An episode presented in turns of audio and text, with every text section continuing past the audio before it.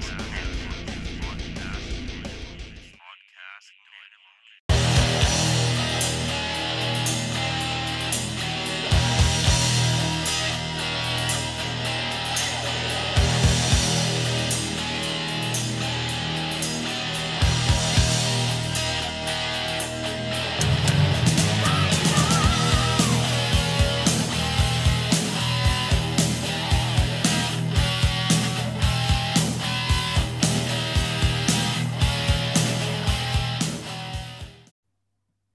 Welcome back to the Four Podmen, the podcast that us four gentlemen bring you every single week. And today we have a very, very interesting subject due to popular demand. It is none other than.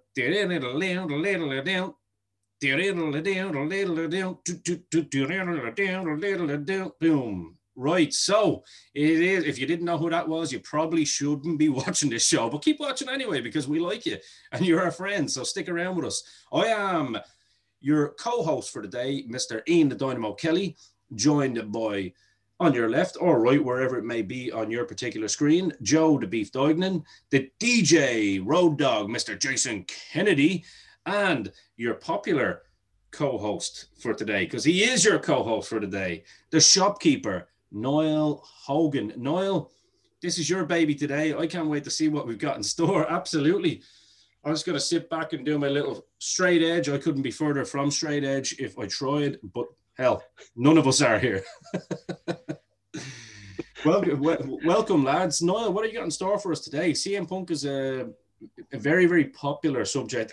Always, let's be real, always. But he's, of course, uh, He's of course more popular this week again because he's he's kind of made the rounds again by just nothing but a simple tweet. yeah, it, it's mad to think that a guy who's so straight edge could be so popular in terms of pro wrestling, isn't it? Like, it's, oh, it's crazy, really, when you think about yeah. it. yeah. Um, I suppose what we should do is we should um, start by just having a rundown of his career and give people a bit of background and where it went and you know start with that maybe, and then go back and look at some matches or some some key points in his career that that stand out, a la pipe bomb and various things like that. You know. Um, so I mean, to start with his career, I mean, you're talking about a man here who, when we talk about paying their dues, seriously paid his dues. For sure. Um, yeah. This is a guy who sort of had a fantastic feud with Raven in ROH, which really got his name out there. And um, then moved on and had a trilogy with Samoa Joe in uh, ROH. If anyone hasn't watched that trilogy yet, go watch that trilogy. You got two one hour draws and then Joe getting a win in the third, but it was uh, phenomenal stuff, you know what I mean? Which for like an independent uh, promotion to have one hour draws, you would think might be a bit too much, but these guys just really put it together. Yeah. Um, following on from that, then you know, basically what you're what you're saying is that it was it was actual wrestling instead of the Kenny Omega Okada car crash you know. It, it, it, was called Ring of Honor. It was called Ring of Honor for a reason. Yeah, exactly. Um, bang bang. Then he then, then he goes kind of on the yeah on on, on, on the way out. He gets the um, he gets the rub and captures the ROH title. Um, which was a fan swerve at the time because he wasn't expected to get it because he had let people know he was leaving.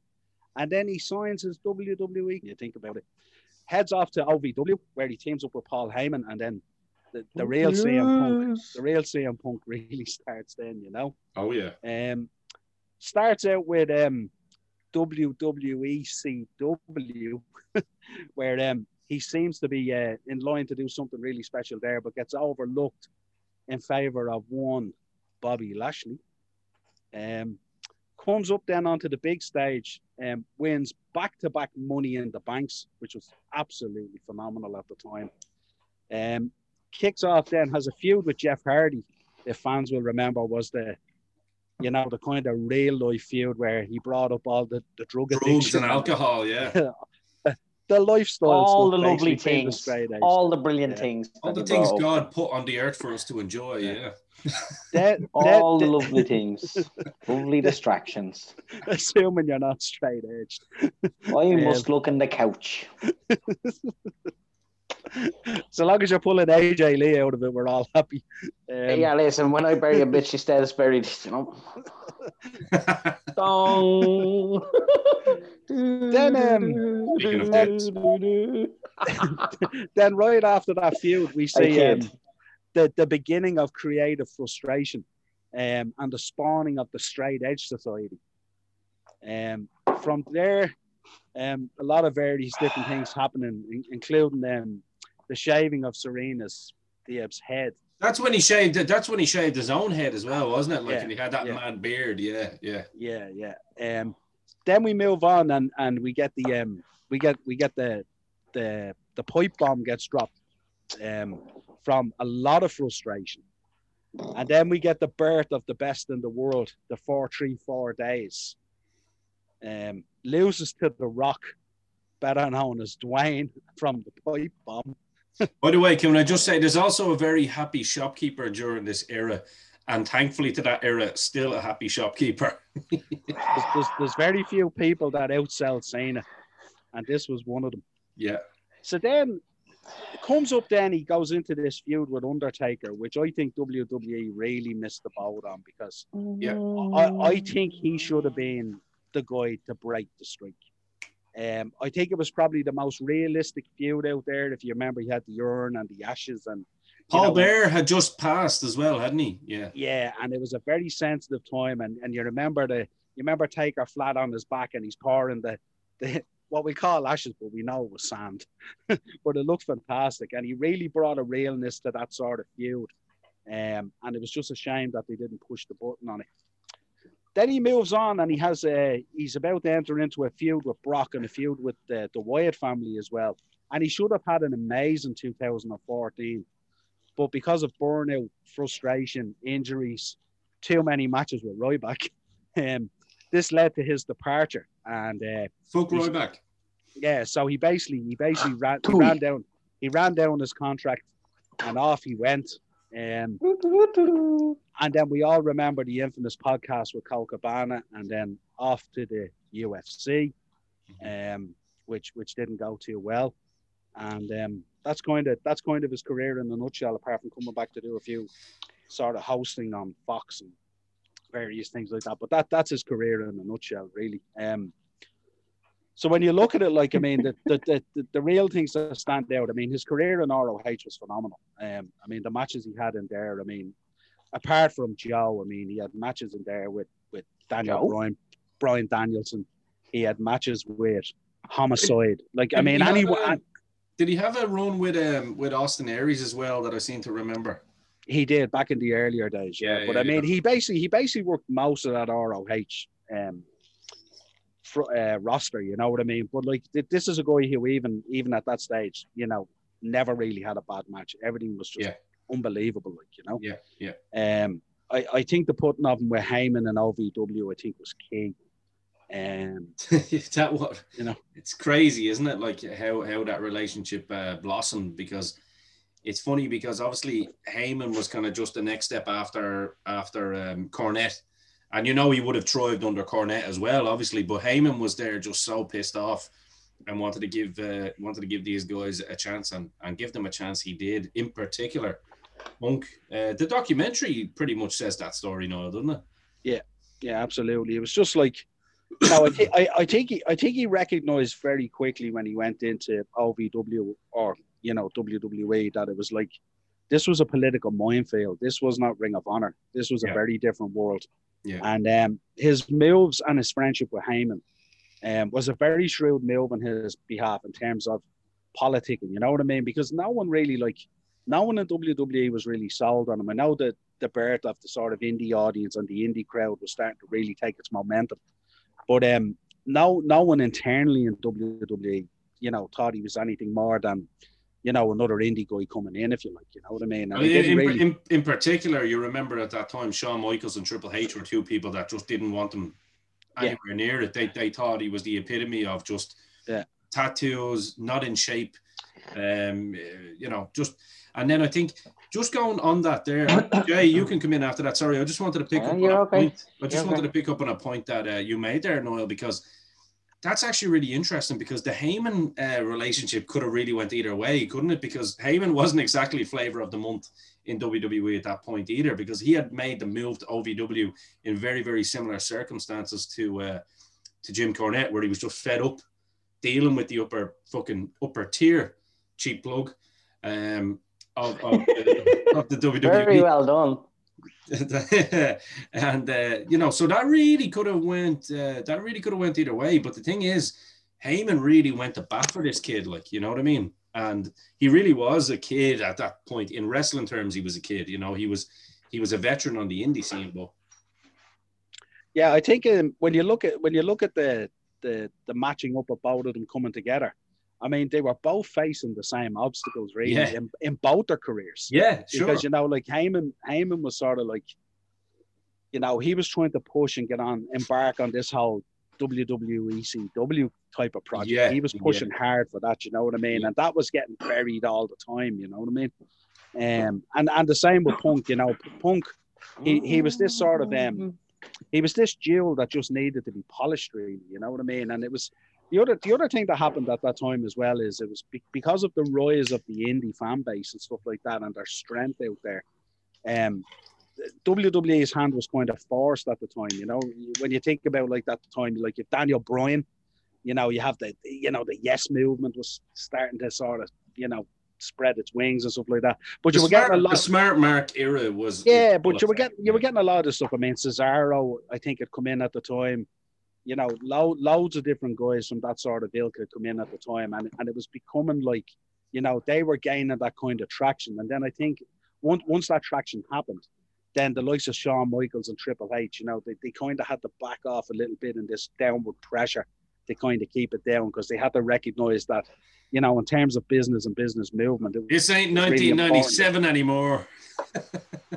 Yeah. yeah, but it was just you know it was time it was time to unleash these guys and see how it went. You know what I mean? And in fairness, um, during that time, WWE did some really really good business with these guys. You know what I mean? As I said, yeah. Punk was out Punk was out selling Cena, which was unheard of in the business at the time. You know what I mean? Well, like Joe, when you look at when you look at old pictures or old videos, say of CM Punk back when he had the long like dyed black hair and you know he he was doing the OVW stuff, like you know, to Triple H, that wasn't a body guy, and to a lot of the WWE guys up upper the hierarchy, should we say, wasn't a body guy. That's the perfect pro wrestling body, as in like that's real pro wrestling body, as in that's a body that the boys had back in the 80s and the 70s in the territories. You had that big kind of thick kind of waist, the big chest. There was an old saying, and you remember this, Joe. Once you've got big shoulders, chest, arms, and legs, you're grand. Do you know what I mean? The rest, the rest can be whatever you want it to be. Yeah, so. you, you, don't need big legs. Like Rick Rude is, is uh, proof of that. Like, he's you know special I mean? though. He's special. Yeah. Uh, yeah. As, as, he used to say himself, it's an upper body business. Like you know. Yeah. But, um, not wrong.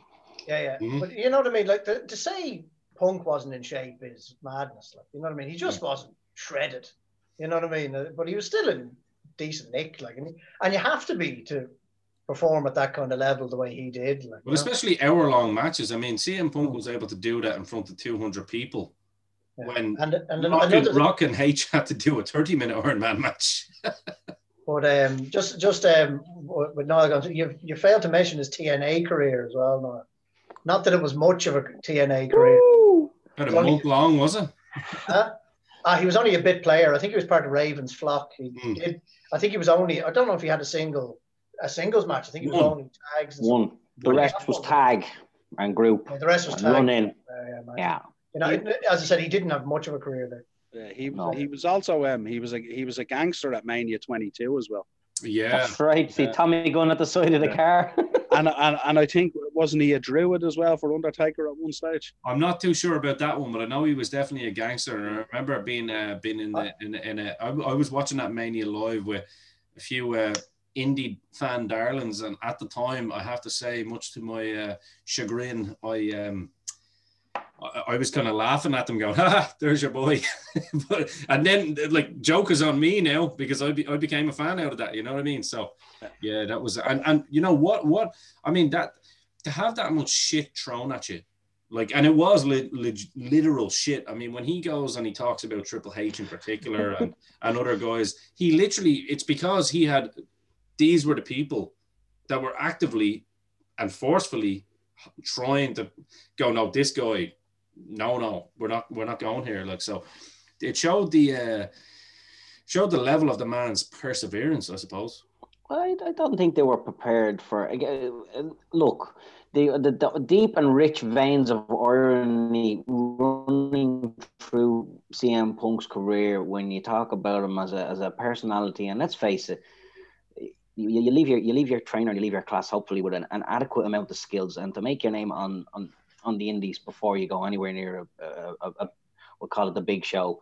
You, you've, you've, you've assembled a vast array of moves. But again, it's a personality business. And the irony of Shawn Michaels, who was the original counter 80s culture pro wrestler, pushed having a problem with a man like CM Punk when he came into the business. Not just him, there was plenty of others. Like you said, the woke indie darlings were pushing all their favorite stars yeah. without permission from the company and the road agents and the dark days of television.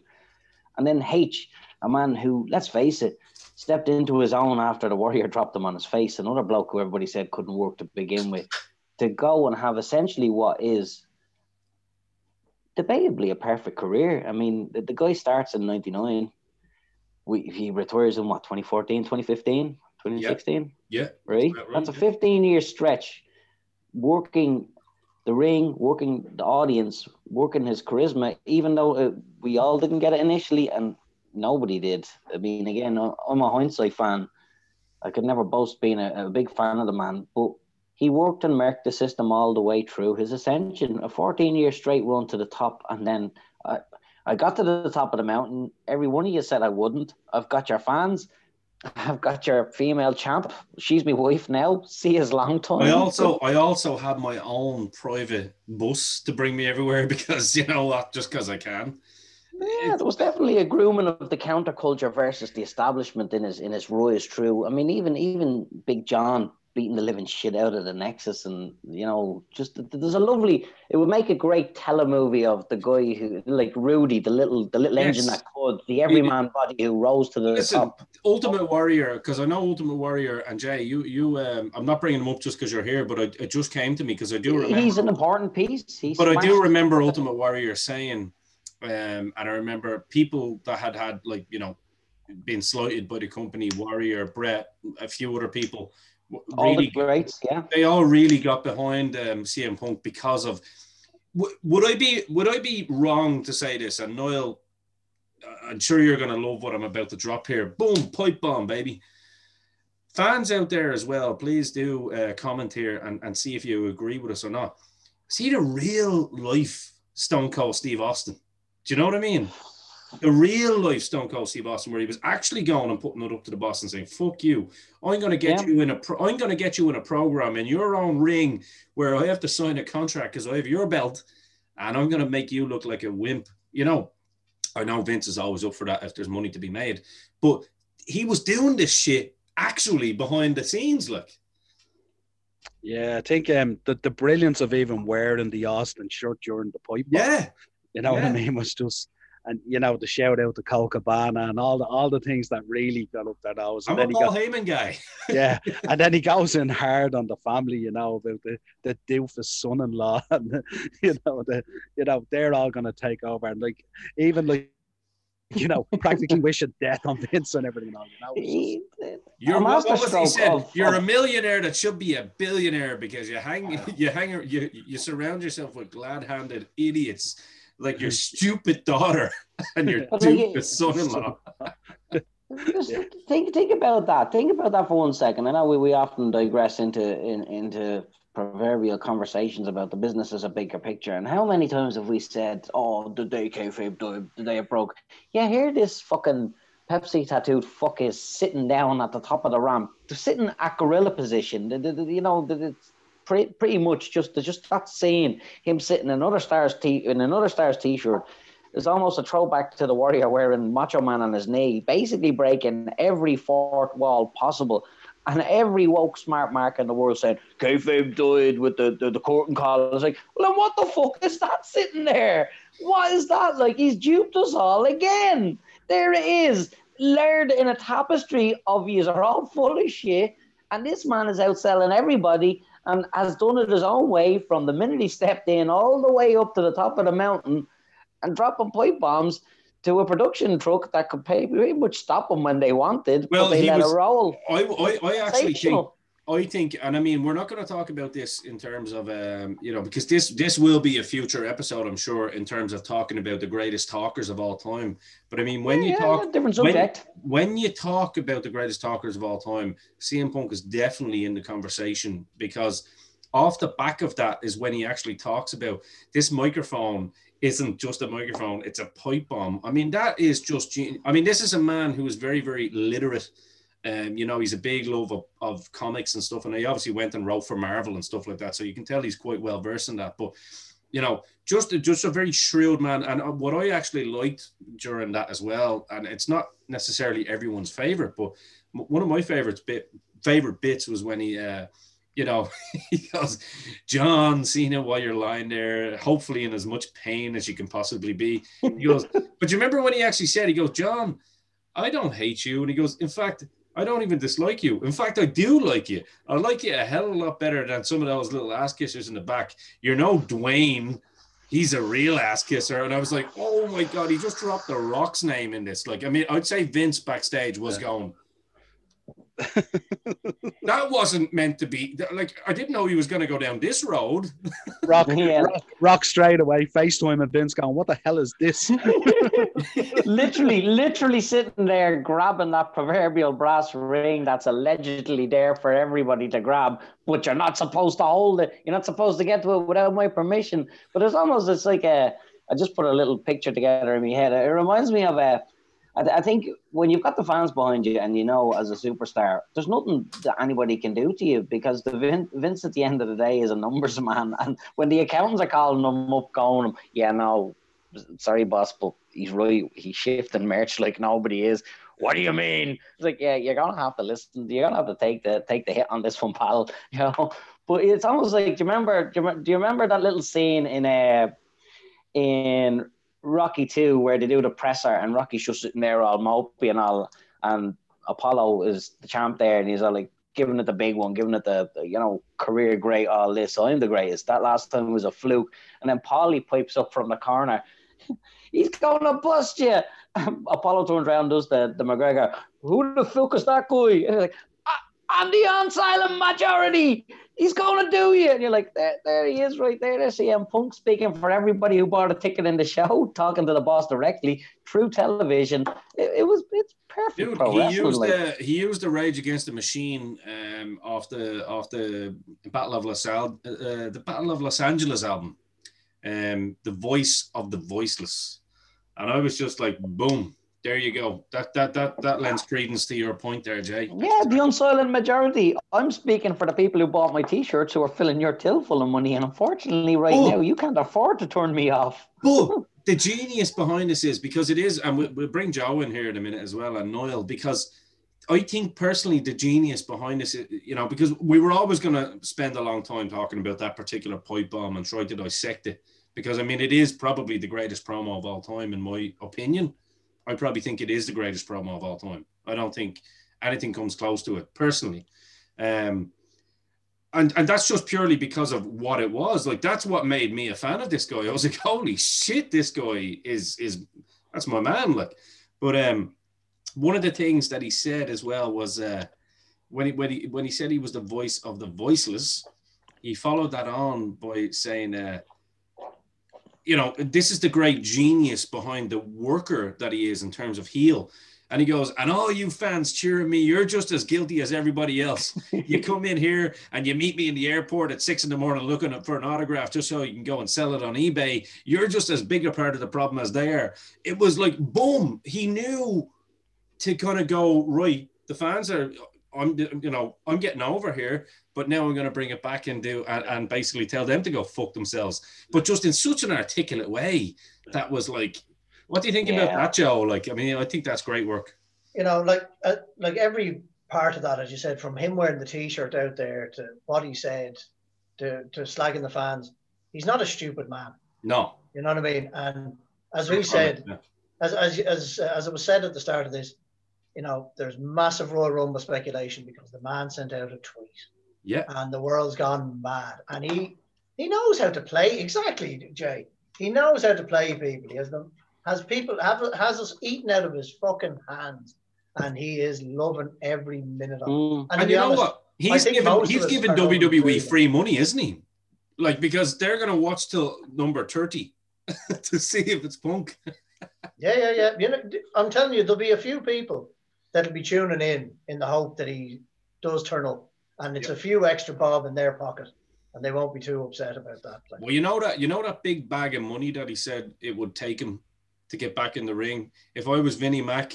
And if I was Triple H, I would be getting that bag and filling it left, right, and center to say, if we can actually bring back some of the casual fans and make them fucking dude. I mean, it's it, it's worth all the money in the world, in my opinion. You might as well have just painted the fucking mask on and said, "Give me forty billion pounds, and I'll come back. I'll wear the fucking tassels if you want." I'm telling you, that. Absolutely. Yeah, they'll make they'll make it back. They'll make it back and more on merch. Oh, oh, oh yes. Yeah. And Niall, Niall will be buying seven or eight more properties. Niall will be Niall will be all of our bosses, legitimately. CM portfolio. I, I, am one of those guys accused of to buy all those collector cups. oh yeah, oh yeah, yeah, yeah. As far as Niall, in terms of the uh, the pipe bomb, because obviously, you know, anyone that knows you, and you know, we always call you the shopkeeper because you obviously you are um, you are the, the the OG when it comes to having a wrestling shop in Ireland and and the only wrestling shop in Ireland. Let's be real. Um, but when you talk about that being like, you know, not, you you know you're a numbers guy, so you see Cena as your boy in the sense that that's the consistency. But you probably never thought to be another guy that could match Cena unless The Rock came back on a full time schedule or Stone Cold back came back on a full time schedule. Like, but CM Punk just out of nowhere, boom, that pipe bomb happens. You go into work on Monday morning and you go, baby, well, the, the, the funny thing about it is when the pipe bomb went off, everyone wanted that Austin shirt. Oh, okay. that, yeah, that was the funny thing about it. That was the blue one, wasn't it? Just yeah, the blue one, the stomp of mud holes. Yeah, yeah, yeah, yeah, And they still order it. But um, to talk about CM Punk, I mean that that iconic best in the world shirt. He gave I Austin mean, the robe and everything. Yeah, yeah, yeah, yeah. But he um that best in the world shirt, the iconic shirt, the, that first best in the world one, that's the shirt in the shop that is sold out and had to be restocked the most times. Like Cena would be a very big seller, but like Cena at the time had new merch nearly every two months. So he was like the Beyonce of wrestling, wasn't he? Yeah, so Cena fans, Cena fans would be buying the new color or the new design or the new slogan. But Punk's best in the world shirt, like we could still sell bucket loads of that today. As a matter of fact, a customer hit me up the other day, yesterday actually on Facebook, and he wanted to order the CM Punk Nexus shirt, the one with the yellow, the black with yeah. the yellow lightning yeah, bolt, yeah. one with the fist. It was a lovely shirt. Like that, yeah. And like that, that was only yesterday, so that'll that'll tell you the reach and uh, the effect that the man had in terms of merchandise. The other point that you have to make as well, they tried as hard as they could to lie about the level of his merch sales. so they did. So they didn't have to make him the number one merch seller. Um, and I think he touches on that himself, doesn't he, when he talks about the royalties and all. They tried to dampen down the royalties and stuff like that to him because of the merch sales. He was selling bucket loads. Well, like, they, they don't they don't so much stupid shit to him. Like and, and again, this all came from like you know, it all came from a dislike of one man that just seems to creep up. I'm not going to mention his name again, but just one man that he either likes it or he doesn't, and then Vince tends to listen to that man. And like if you're Vince, you're going, shut the fuck up, son-in-law, and you just go and make me grand fucking kids. And, son-in-law, and, unmentioned name. but you know, but you know the, the funny thing. Hey, wait, this man, is a CM Punk show, Jay. Yeah, yeah. But the fun, the foot, the foot, the, the funny thing about that man that you mentioned now, that man now has morphed into a man that's all about business. Yes, he, he would love to have oh, that rolled back to that time absolutely. where he's in this job now. Absolutely, and that's and that's that's what I'm going to say, and that's why I'm going to give that man that we're talking about. Of course, it is Triple H. Everyone knows that. This this is our running joke. Joe talks, Joe Joe Joe talks about Joe talks about death. I talk about Triple H. Noel talks about Arn Anderson. and Jay just talks about everything. so in, in between, everything in between. He is the talk. Um, so no, I think I think what I'm saying with Triple H as well is, and that's why I've become a, a, a, much bigger Triple H fan now than I was say back in the days because I can actually see that since he's kind of taken the hot seat and since he's done the whole NXT deal, which by the way is just fantastic, and what he's doing for the business, I think he's probably looked back and learned from his possible mistakes and looked at himself and probably evaluated and said, you know what, business is business, yeah, and it all comes down to that gorilla press. but um, you know, I, I think um, I, I think when you look at CM Punk, going back to your point there, Noel, you know, they done everything to slight the man. I mean, there was movie roles that he was offered, and they were like, "No, nah, we're not going to give it to you. We're going to give it to the Miz because he hates the Miz, obviously. You know what I mean?"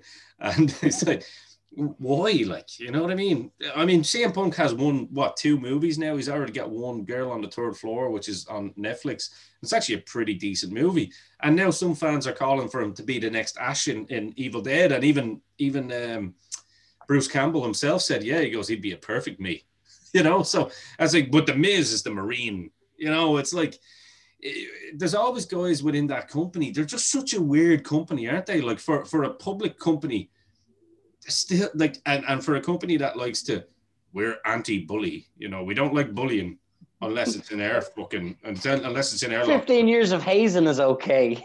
Yeah yeah you know it's, it's such a strange dynamic isn't it? Yeah but see wwe don't like to give it to give the rub to anyone. They haven't built themselves like yeah you know so, yeah. and the finger being pointed it's your turn now and you know and it's not That's your true. turn yet that's so they, they were trying to throw a lot of roadblocks in his way to slow down his momentum, and he, but like, he was just too good, and they just yeah. couldn't stop him. Like, do you know and what then, his biggest weapon was? This and this.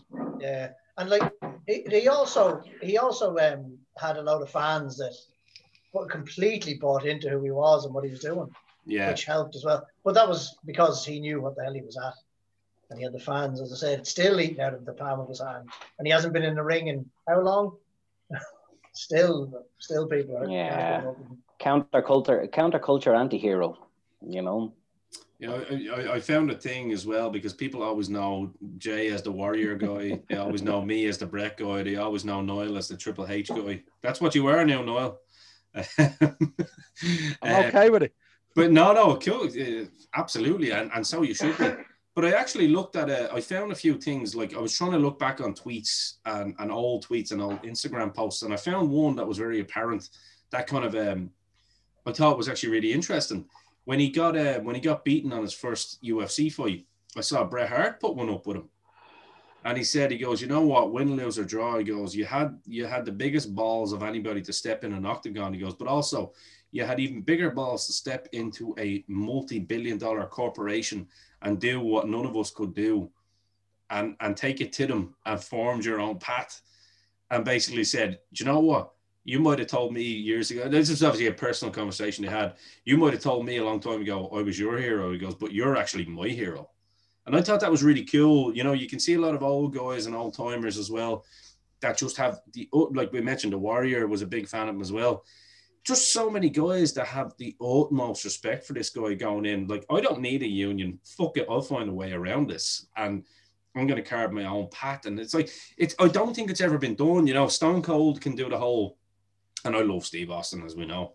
Um, Stone Cold can do the whole, you know, beating the shit out of the boss on camera. But technically, Punk was beating the shit out of all the bosses without even laying a finger on them.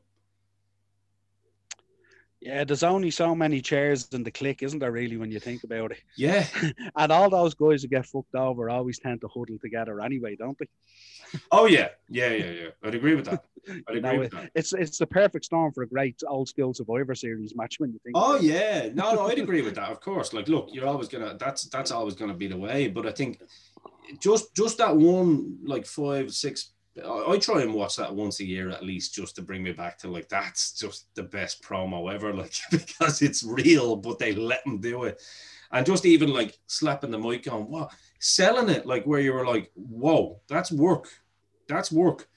So like in terms of the indie guys like that came on board, and I suppose after that, that was just incredible. He had indie lads thinking that he had beef with Dave Batista and all, and him and Batista were working people while they were actually going on they were going on nights out together and all, like you know, and you had Samoa Joe going, if I ever run into Triple H and Batista, I'll smack the shit out of them.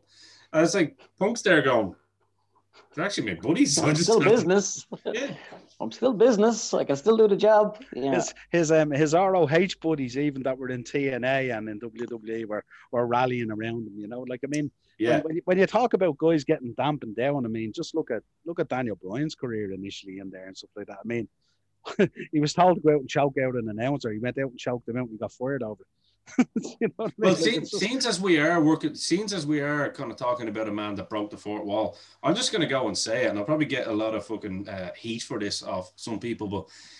And Joe, you know what I'm talking about here. In my opinion, the boys, the boys are the easiest to work. the boy, like I've actually found that in my experience, the fans are actually the ones that are like, Hmm, I don't know about that. You can go into a locker room, but like lads, you won't believe what's out the fucking happening out there.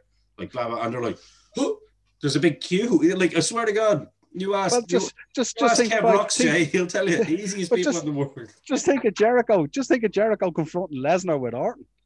There you go. There you go. Yeah. There you go. And Orton's there going like, no, we fucking sorted it. Like uh, the boys are the easiest to work, I think, because they don't expect boys to do it. Like there's ribs but when you work the boys, it's kind of like, oh no, we don't know. Like whereas a fan yeah, tries to work somebody. There's, there's, there's works inside works. I mean, at the end yes. of the day, it's it's real hard to get one over on people who've grown up just being fans. And one of the things I have a problem with with pro wrestling is there's way too many fans in the ring pretending to be what they think the perfect pro wrestler should be when you're kind of looking from an outside bigger picture and it's like okay, you can be smart, you can be woke, you can be a dumb mark, you can be just a straight up fan, you can be a casual fan. There's so many levels and tiers of fans.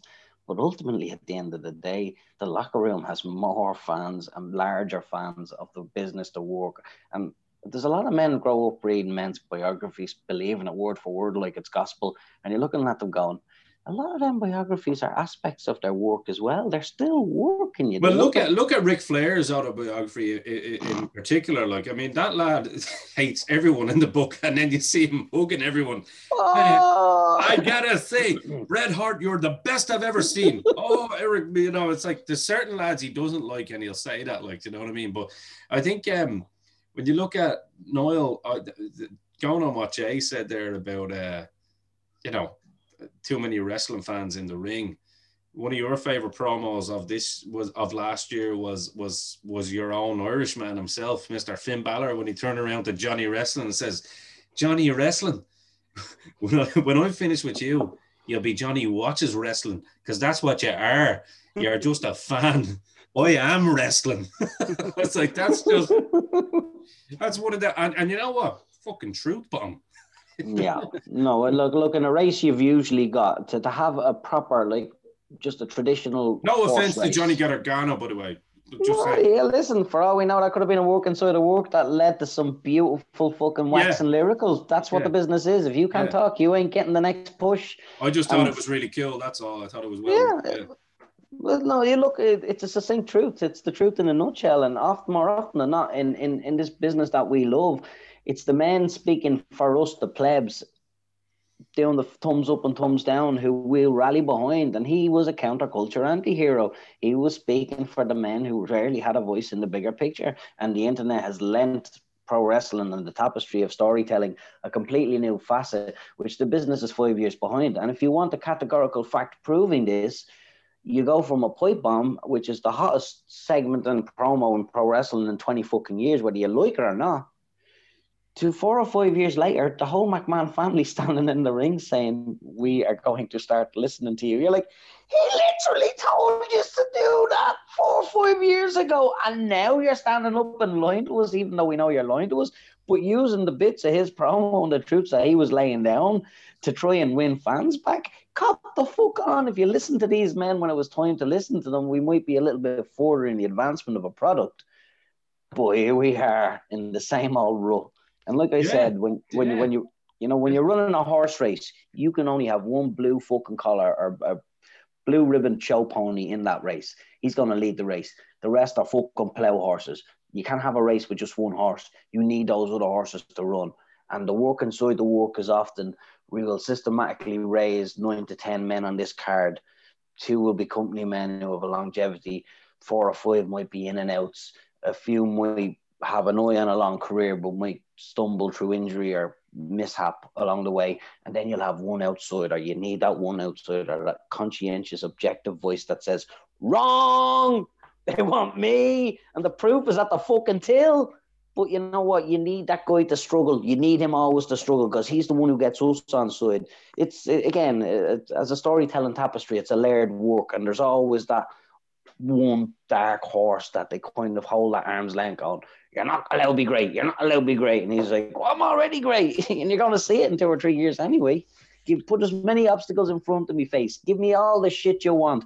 It doesn't matter because every time I break that court and they lose, they're fucking shit and everybody knows it.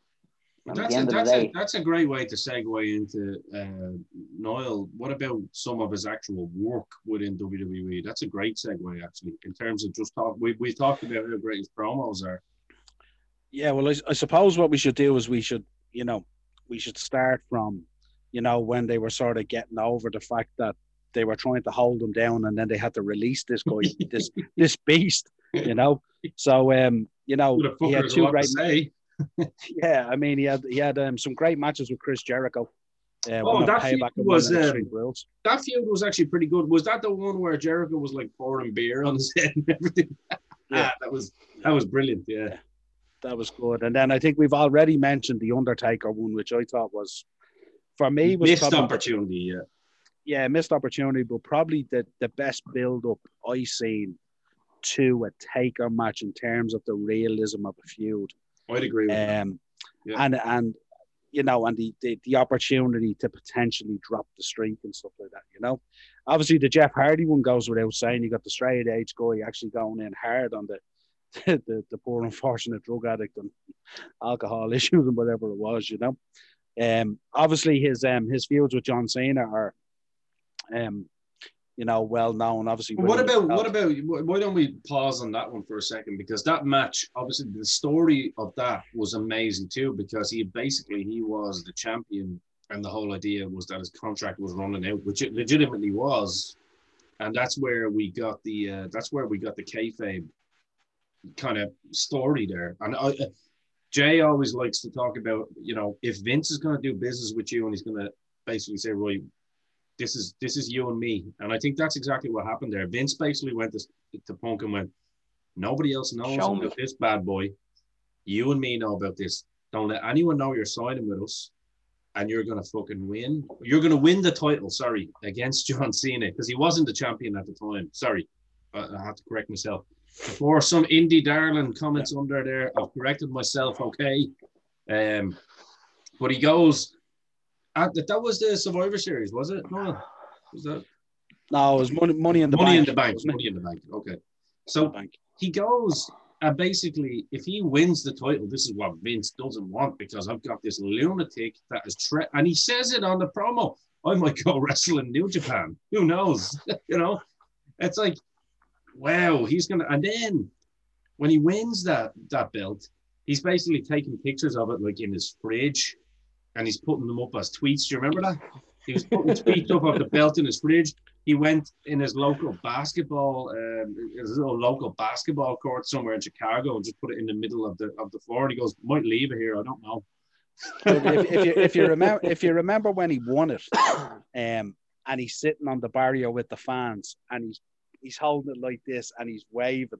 Yeah, and I, th- like, I think I think he even left through the fans, didn't he? He like did. He, he, went out with the fans and stuff like that. You know? I actually sent Joe that match, um, and Joe, you can probably talk a little bit about the match as well because I remember at the time you were getting back into wrestling and hadn't really seen much of Punk's work, and I said, if you are going to look at a match, you know, with, with all the cards on the table, you got to watch John Cena and CM Punk, and uh, you know, for all of it's so strange, man. I find the, the wrestling universe is so weird, like in a lot of ways, because they uh, they tend to kind of go, oh well, he was a great talker. He was he was an okay worker, and I'm like, no, he wasn't an okay worker. He was a fucking fantastic worker.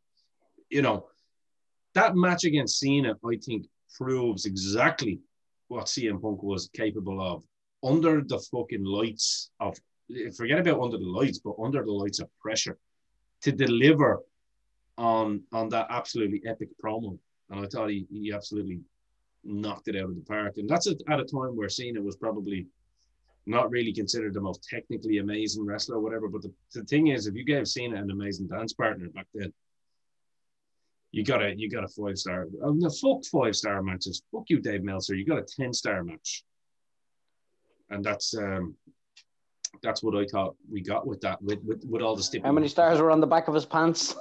huh? You were. I said, how many stars were on the back of his work trunks? Four, I think. Four, yeah. Yeah, we'll call it a four star match because that's that's what he wore to the ring every fucking night. The, the thing, the thing that really um, came, I mean. the thing that really came across in that match was, um, you had such a divided fan base. If you remember looking at the match, you had like you had the punks of the fan base there that were doing their thing. But you also had a very strong Cena fan base there that didn't want this upstart to head off with the belt.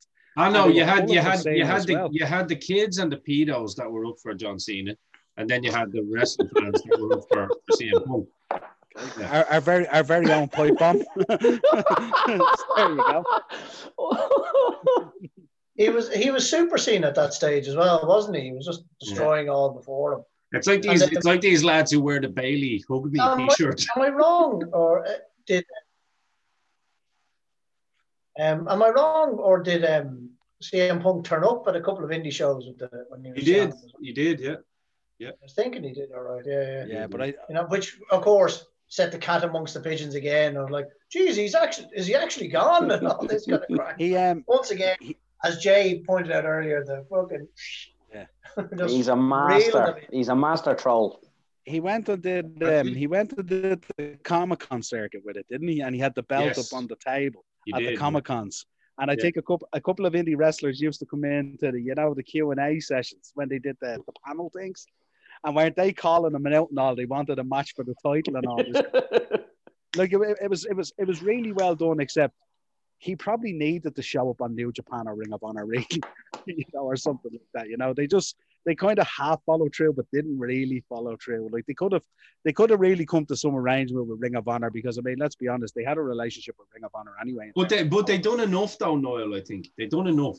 I think you know what I mean. I don't think I don't think they missed an opportunity at all with that whole thing. I mean, putting the putting the belt in the fridge, putting, putting in the basketball basketball port, like I said, just going yeah, I might leave it here for some lad to have. Like I don't know. Yeah, but but I think what happened was in terms of bringing him back, they brought him back too quickly.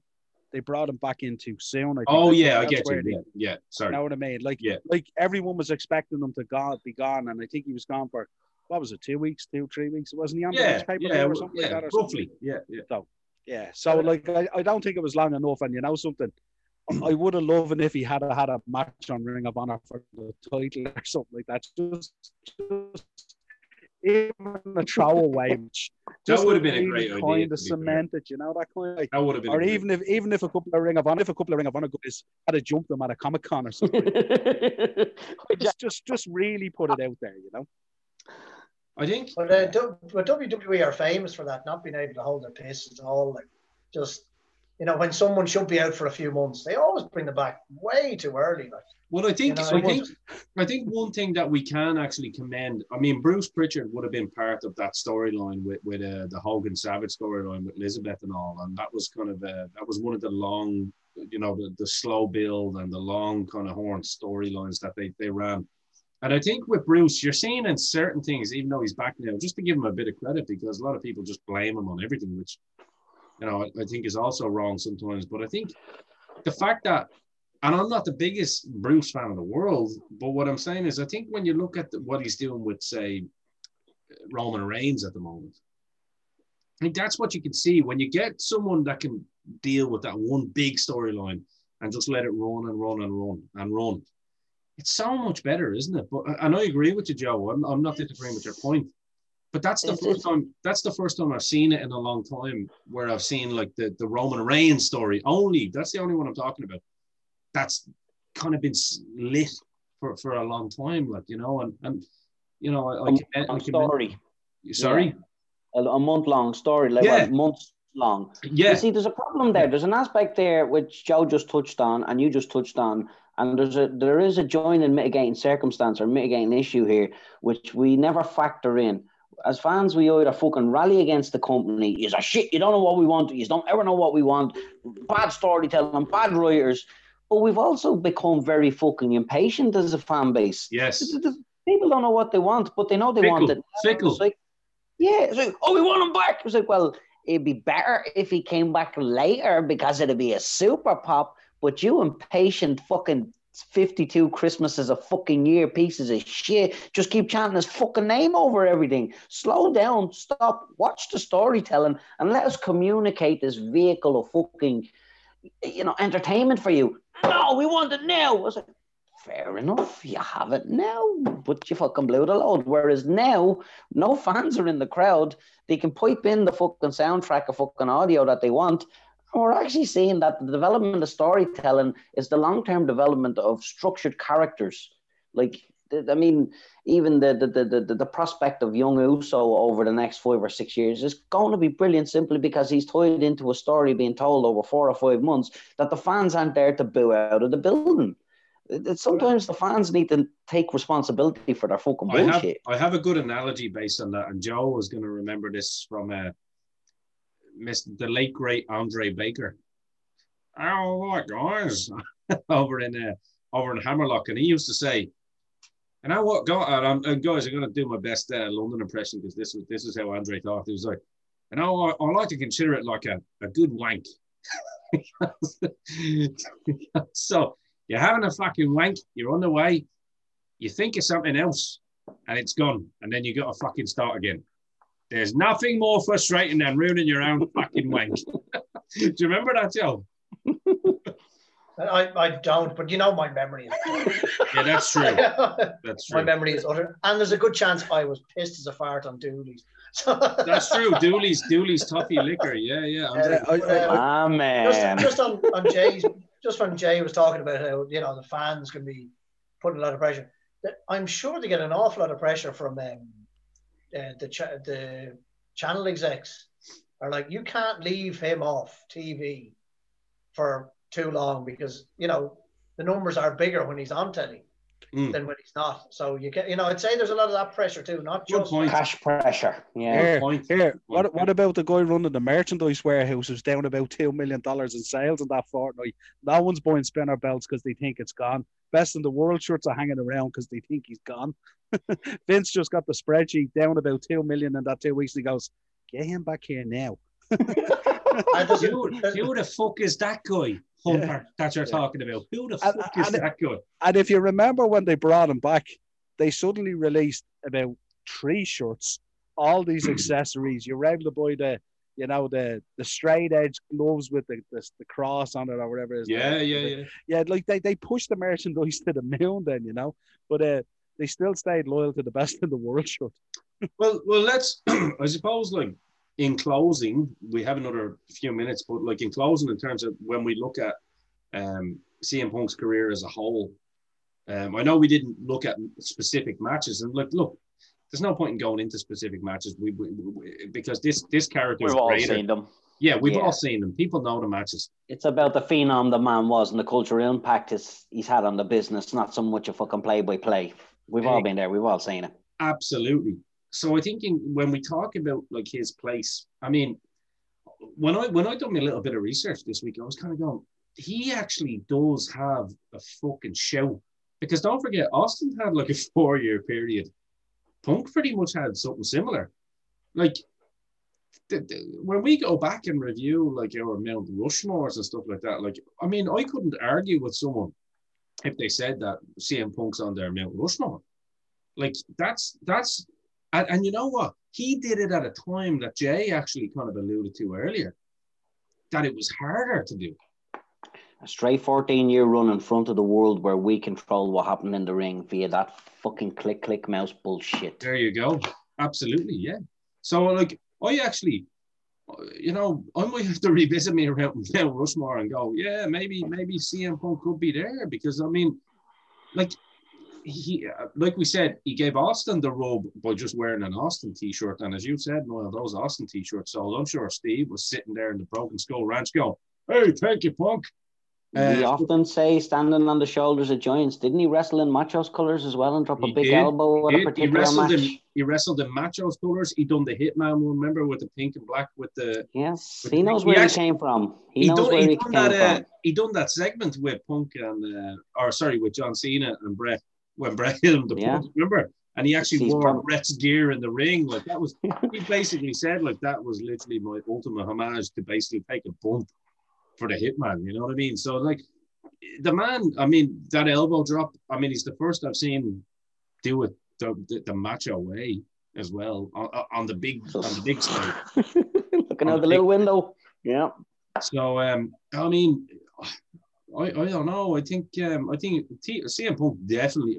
I'm going to pass it over to you, lads. But I, I I definitely believe that if someone was to tell me tomorrow, or even here today, that CM Punk has a, a, a you know, a place, a seat at the table as being one of the greatest of all time.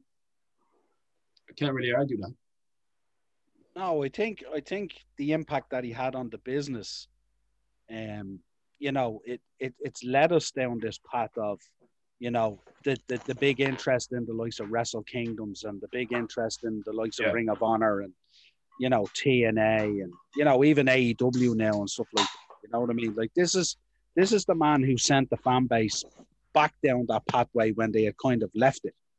Um, you know, because you, you look at it now, like I mean, if, if he hadn't have sort of opened up that kind of pathway and and you know set that whole indie sort of fan base on fire, you know, would you have a Young Bucks today? You know, would you have the interest in it in a Cody Rhodes that has left the business and gone no. into AEW and been independent and no, you know, formed their own thing? You know, would anyone care about a Hangman Page or a Darby Allin or a, or an Orange Cassidy or any of these guys? Still real to me, damn it. Yeah, yeah but but you know what I mean. He he's that guy who who you know took took a wave of people and flushed them from the big show back into those other shows um, to generate that interest. And, and if you remember over that time period, um, that's when people, you know, who you met up who were wrestling fans, less spoke about WWE and spoke more about their interest in New Japan or Ring of Honor or, you know, Impact when it became Impact or yeah. AEW as it is now. All those kind of things, you know, and you know, this this, he this is, he, sorry.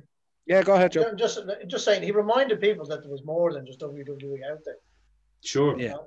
Sure. And as like during that uh, pipe bomb promo, he dropped names left, right, and center, and it made people trigger like, what the hell? Oh yeah, geez, there is more. And also, there, you can guarantee there were a lot of casual fans that went, "What's he talking about?" and looked it up and found it and fell in love with it as well. You know. Yeah, absolutely. Yeah, he was absolutely. giving everybody the rub on that, and that's that's kind of what I what I appreciate about um, about Punk. I mean, definitely the most um, it's hard to argue that he's probably one of the most honorable men in the sense of how how he done his business and not basically, you know, stuck to his word. Um, had the balls. I suppose we, we can probably talk about that. Had the balls to go into the UFC and get his ass kicked in front of the world, but had the balls to do it because there's a lot of men that like to talk a lot of shit, even after Conor McGregor match, you know, the other week, and they want to make they, they do want to make jokes on social media, but like you're standing across you know, a, fucking cage from another man that is going to war with you, where it could be literally life and death situation, um, and those bright lights aren't meant to affect you. He's still done it twice, and uh, at the end of the day, man, that, that's. I mean, you have my respect at that alone. I mean, people talk about the, the Logan Pauls and the Jake Pauls of this world and all this stuff, and we can slag them. These are people that have the balls to step in the fucking ring and actually fight to earn their money and put bread on their table, regardless of whether you like them or not. But to, to me, that's an automatic, um, you know, I, I take my hat off to you, sir, you know? Yeah, I find he's also the man. I describe him now as the man who still works in the business but just doesn't bear the fruits and get paid for it. There you go. There you, you know, when you think about it, as Joe alluded to earlier, he puts out that tweet about the Royal Rumble. That just generates so much revenue and hotness and social media craziness within the wrestling fan base. And like he's not bearing any of the fruits of it. The, the fruits are going to be borne by the people that are there on Sunday night. The next yes. question, the next question I'm about to ask you boys could be a prime example of our wrestlers or former wrestlers or people that have been around the business um, the easiest in the world to work because that kind of makes me go, this man's at the putting out a tweet and literally sending business over to the company that he hates, right? And they're all going to watch that in the hope that CM Punk returns. If Vince McMahon isn't sitting at home going, yeah, maybe Phil, maybe Phil likes us again, Hunter. Why don't you give him a call? so well, it could be it could be two things. It could be Punk literally waiting on that call just so he can go, here, Hunter, go fuck yourself. or it could be him going, what's on the table? Well, you know? well, well, myself and my tag team partner there on the end had a conversation about this. You did with, with two not men, two not weeks so, ago, not so long ago. well, well, me, me, myself, and your tag team partner had a conversation today as well, and I turned around and said, you know what, that's a bet that I would be happy to pay out in fact, you know what I mean? Because when, when the world opens up again, I'll be buying you beers anyway. You know that. So it, it, I get to do it as a double whammy. But it also, but it also, it also sounds like a theory that we had that you're coming more around to. Well, with that tweet, well, with that all tweet, the evidence, with that, with that tweet, but but that but like I said, that could he hasn't two, he hasn't quit though, really. But that could go two ways, where he thinks he's working people like us as well, and going, actually, no, fuck it. I'm not doing that, and I'm happy. I'm happy sticking oh, yeah, with my wife every night. Like, you know what I mean? Well, you know, you know, if he shows up on Sunday, me and Jay are going on holidays to Finglas. do you know what? You're you get a fifty euro taxi to collect the tenner. do, do, you know what? Do you know what? Jay, Jay, be worth it.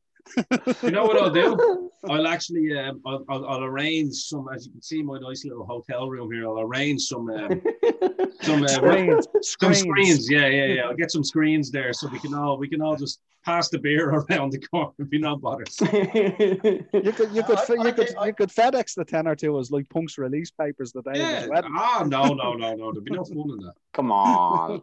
no, but I, I think I think lads, you, you know, you talk about how he's shifting um, you know, money towards WWE and eyes towards it and stuff like that. I think he just loves to watch people squirm and talk shite. And once he's in the conversation, he doesn't give a shit. Well, he's, he's keeping yeah. his he's keeping his brand. He's, he's, he's keeping his brand relevant, isn't he? Yeah, you exactly. Know? I think as long as people, as long as as he as people are talking about him, whether it's making money for someone else, as long as people are, he's on people's lips he doesn't give a shit. I think personally. Well, no, that's a good point, Joe. Because at the end of the day, like his brand is CM Punk. He is Phil Brooks. You know what I mean? Like, you know, you can be guaranteed when he's making love to his wife and she's looking in his eyes, he's not saying, "Oh yeah, you know, turn me around, CM." She's going, "Hit me, Phil." You know what I mean? Or, or whatever they're into. I don't know. Very gamey tonight. Very gamey tonight. But what I'm saying, what I'm saying is though, like Phil, Phil Brooks is the man. CM Punk is the brand.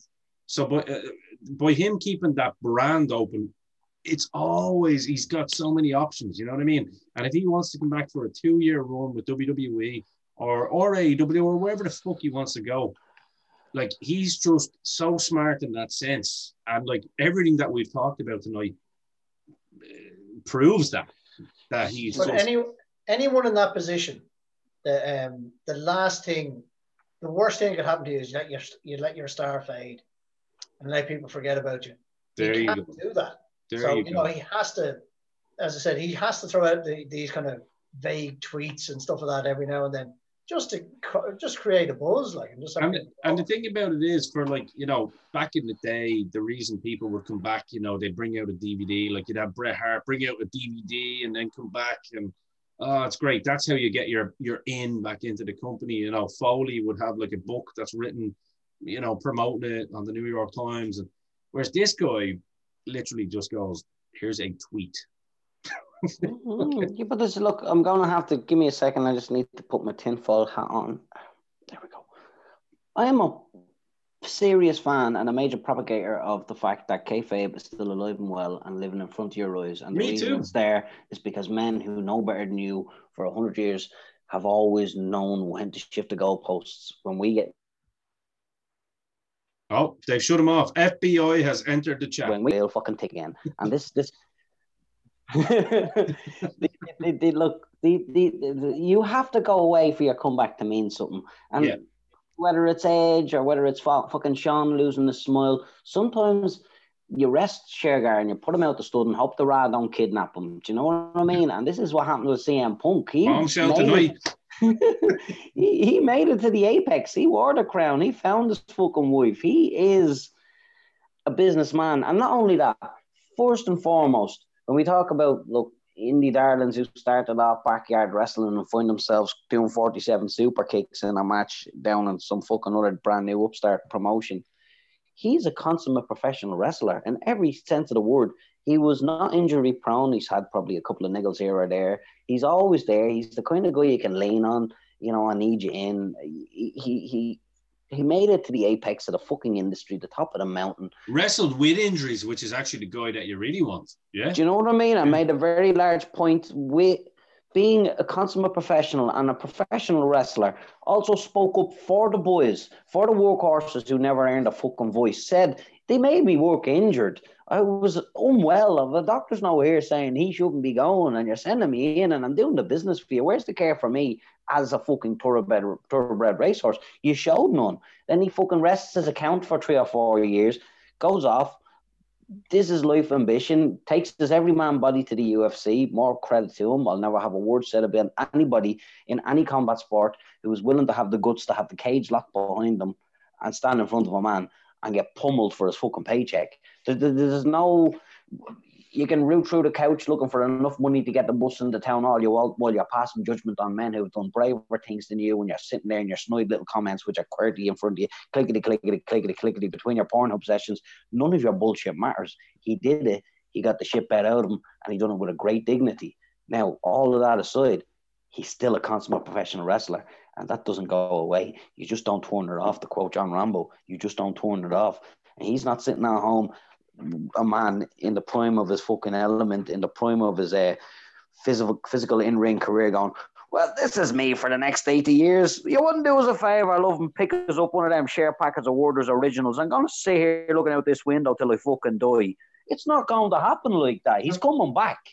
That's inevitable. When and where he chooses will be to the benefit of his own brand. And he has made it perfectly clear since that pipe bomb, which was okay by the boss and which is fucking up on the network and you watch it whenever you want. It's not like he's some kind of company, you know, oh, bogeyman, get over there. You ruined everything. Now everybody wants to see, go see medical. It's, he's a consummate professional who looks after the locker, looks after his brand, looks after the business, and at the end of the day, gets people paid. And he doesn't do it with this, this, oh, he might not be the most technical wrestler in the world. Stand there and tell me who fucking was. Every time somebody's brilliant, you have to wait 20 years before you can admit he's brilliant. The man was a bell to bell consummate professional wrestler could have a match with anybody you put in front of him, whether it was heel, whether it was babyface, whatever you needed from him, he turned up and he did it. What more do you want from your athletes? What more do you want? I mean, oh, it's like Hulk Hogan had four moves for 27 years. I mean, what more do you want? You want everybody to be somebody else, but when they are who you need them to be, you don't want them to be that anymore. Fuck off with your keyboards. You know what?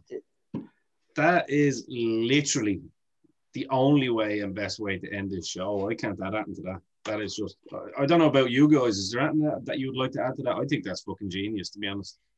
Well, is he is is he going to turn up at the Rumble? Yes or no, lad? Um, no. If not this one, there's about 16 more in the next 16 years when he chooses. Yeah, we've got that means another 16 years of us doing this every year, Jay. he, he might, are, are, you doing on for the next 40 lockdowns? No. he might um he might do the New usual normal, K, baby. he might do the usual kayfabe thing. He might uh, he might leave it and show up on Monday Night Raw. oh no, that would be genius. That would be genius. Um, no, lads, I, I, I, think that was I think that's perfect. I think everything Jay said there. I mean, I concur with it. I I salute it. Perfect. You know, it's it's it's absolutely spot on. Eh, from from you know from people having something to say about warriors that get into a fucking ring or an octagon, as you say, with a cage closed behind you.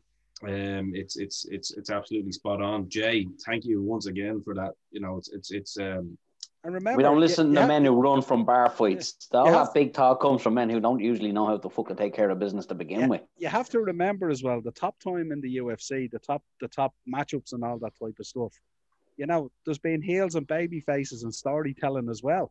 Don't forget that when Brock Lesnar went in there, he brought that heel act into the UFC and lit it on fire. Yeah, Undertaker you know, sitting beside yeah. him at the octagon. Do you want to go? Yeah, yeah right. and, and, we right. and, and, we hadn't we hadn't seen anything like it since Chuck Liddell and Tito and Shamrock. Remember, and then and then of course McGregor comes on the scene. It was a kind of a a washing machine version of all these guys rolled into one. He has the Vince strut, he has the flair, he has he loves the him. work. I mean, he loves the work. So uh, anyone that doesn't get anyone that doesn't get that uh, can go fuck themselves, basically. Well, well, well don't forget you've a lot probably of combat, going to today anyway. Of, that's yeah. what they do. You've yeah. a lot of you've a lot of combat purist fans out there who who apparently wouldn't have much time for pro wrestling but they held they do love those heel storylines when they come into the UFC. You know what? And they sure do love Conor McGregor too. Many Irishmen, oh, all that fake stuff is. It? I was like, yeah, you ask Conor McGregor real man to man if that's fake stuff. yeah. Also, tell Ken Shamrock, Dan Severn, and Don Frye that they're full of shit. Go, all three of them, shoulder to shoulder. You men with an array of beautiful mustaches, and you, you creeping lunatic, you're all fake. Yeah, see how that goes for you. See how that you know, goes for you. Know, do you know something? Here's a vision to leave you with. What if McGregor shows up in WWE with a set of trunks on him and kick pads? well, listen, we, we, we, that's that's a conver- that's a conversation for a for a different time because I do believe that that will eventually happen. It's inevitable. Yeah, that's inevitable, and I don't think it'll be a pair of kick. It'll be kick pads, all right, but it'll be a pair of boots on underneath. And that man has shown that he can put on the poundage if he needs to. Um, and I just want to say categorically, five nine is a perfect height for a pro wrestler. So uh, I think I I, I, I, I will Conor McGregor. I recommend Conor McGregor should go for that. Oh, here, here, five nine is a perfectly high once you're in three three inch lifts. oh, bombshell tonight. well, you can you can go with that any way which you want. Just saying, it's a perfect lead. Uh, well, in yeah. fairness, in Sorry, well, say, five nine is about six two. I'll say one thing though. I'll say one thing. Niall's actually kind of right. Like if, if you're already wearing the lifts and you can only get to five nine, mm, I don't know. I don't know about that one. I'd look at one of those German strategy stretching machines possibly to make you taller. There's, there's, there's nothing wrong with doing a dive through the middle rope. It's all good. You know what? That's still the best, still still still the best one. Unless, unless you're Finn Balor or someone like Daniel Bryan doing it, it's still the best one definitely. Um, lads, I really enjoyed that tonight. I think that's a great way to leave the show tonight. I think I think the one consensus that we all definitely agree on, from Joe, uh, myself, Noel, and Jay, I think we all agree on the fact that CM Punk is definitely in the conversation as one of the one of the best ever to do it. Um, when you put the whole package together, how can he not be? You know, um, 14 year career. Well, probably a longer career. He will tell you probably a longer career, but realistically, a 14 year career. But I mean, a good what three, five, five years at the top, maybe maybe three, three years at the tippy top. Um, listen, The Rock is the highest paid actor in the world at the moment, based off the back of something similar, and one of the biggest names on the planet. So and it's not um, over yet. Yeah, it's the credits, the credits for that's the credits for that story haven't rolled down through the screen yet. That's I, I, I agree. I agree, lads. This has actually been a pleasure. Uh, shout out to Noel Hogan, of course, for uh, being the man to, uh, to, to, to pick that subject for this week. I really enjoyed that actually. Um, credit to my colleagues as always. Love you as like brothers because you are brothers. Um, don't forget before we do go, a little bit of business to take care of, bills to be paid. Don't forget to hit the subscribe button on YouTube. Hit the bell notification as well. That's super important because uh, when we do put shows out, boom, you're going to get notified. And whether you like the show or not, it doesn't matter. Your support means the world to us. Um, you know, if you want to leave negative comments as well, please do. Uh, There'll also be a link to Joe's OnlyFans in the comments, also for anybody. Joe's OnlyFans. You you see Big Joe there. Uh, he's got the IRFU. and he will do the last two letters to you if you want. The Sligo okay? sex bomb. Oh yeah, he will take out the IR and then just think of Joe, okay? Because he will do that to you if you want. So, as any single ladies out there, Joe is uh, is also uh, also a, a, fan. If you are a man that wears a Bayley Hug Me T-shirt, please don't contact us. We don't really want that. Um, just want to say that, you know, straight. Or or, or contact us because we want to know why. Or no, listen to the show. listen to the show. I'm just saying, don't contact us for Joe's information because I'm not. I'm not going to give it. I like Joe, not that much, but I like him. Um, but no, all joking aside, guys, please do comment on it. Let us know. You are already fucking doing wonders for us as well. Like we're actually starting to get a lot of great traction now. Um, we're on Spotify audio as well, as everyone knows. We are also checking the YouTube comments as well. We would like to see a little more shit being slung, a little more shade being thrown, and a little more salt being spread. Get your fucking fingers out. Absolutely, guys. You know what I mean? There's no point in having a conversation with yourself while you're sitting watching the show. Write Bring it down. Your shit. Bring your down. shit. Jay wants you to come at him. Bring your shit. Yeah. Absolutely. we we want these guys on the show. Absolutely, guys. You are always welcome on our show, even if it's negative. Even if you want to come on and call us as a piece of shit, do it. No problem. We're here. Um, we're ready. Just remember that you won't win, but, but come on. You might not be wrong, but you still won't win. you won't win. you might be absolutely right, but you still won't win. You're definitely right. no, but all joking aside, guys, we we, we love you. Uh, we love your support. I have to say, and thank you for um, you know everybody that has hit a like and a subscribe on uh, any show on the Dynamo Podcast Network. It means the world to us. And um, until next week, we are the four podmen. I am Ian the Dynamo Kelly. Niall Hogan, the shopkeeper, has been your host today. And Joe the Beef Duignan is still an Irish rugby fan. And of course, the DJ is still your DJ once he can DJ again. Until next week, that is all we have time for. We are over and out.